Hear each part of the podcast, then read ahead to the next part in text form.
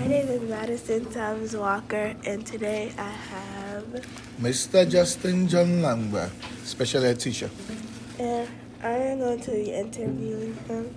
So, the first question As a special ed teacher, why do you feel that IEP meetings with your students, with your students' parents, are so critical?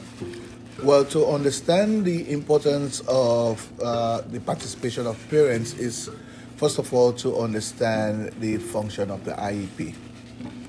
The IEP is there to plan an individual program for a specific, excuse me, for a specific child. And nobody knows the child better than their parents.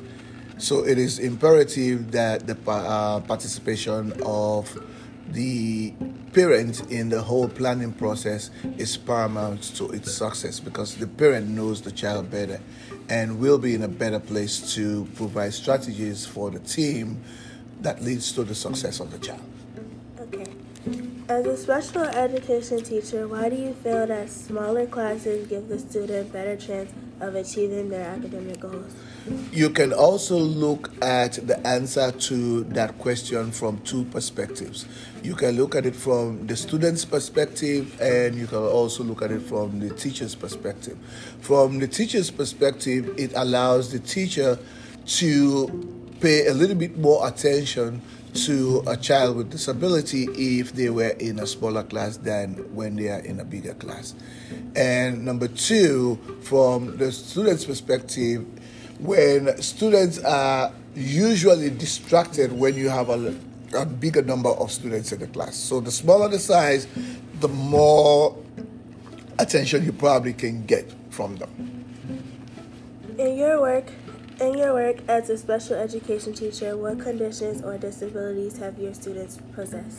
Well, I actually have taught at different levels um, in the educational system. I started off um, as a general education teacher and then I transitioned to special ed and my first classroom in special ed was for early intervention that is uh, children from ages 1 to 4 and then I moved on to children with autism, and those were mostly from ages 4 to 16.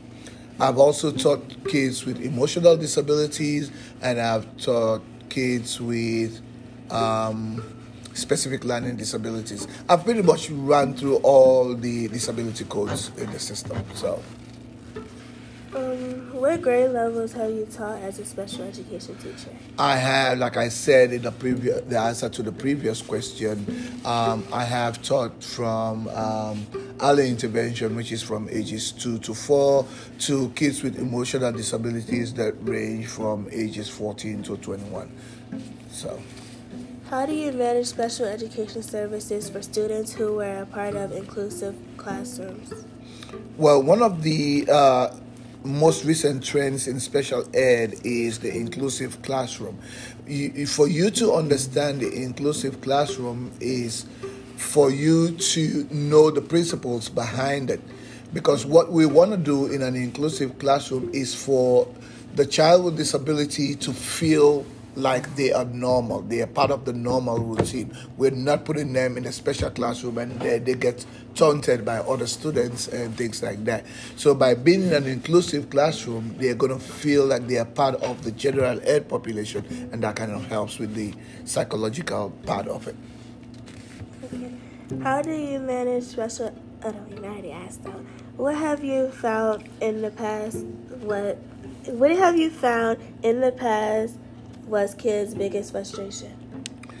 Uh, one of the biggest frustrations, especially at this level and in um, this kind of setting, is that kids come to us, they already have what we call learning helplessness. They are so accustomed to failing that they don't know how to succeed anymore. And that can be very frustrating for them. They've been kind of taught like no matter what you do, you're not going to be good enough. And that is what we call in special ed learning helplessness, and that is a big frustration for kids. Okay. Um, Do I get paid for this? thank you.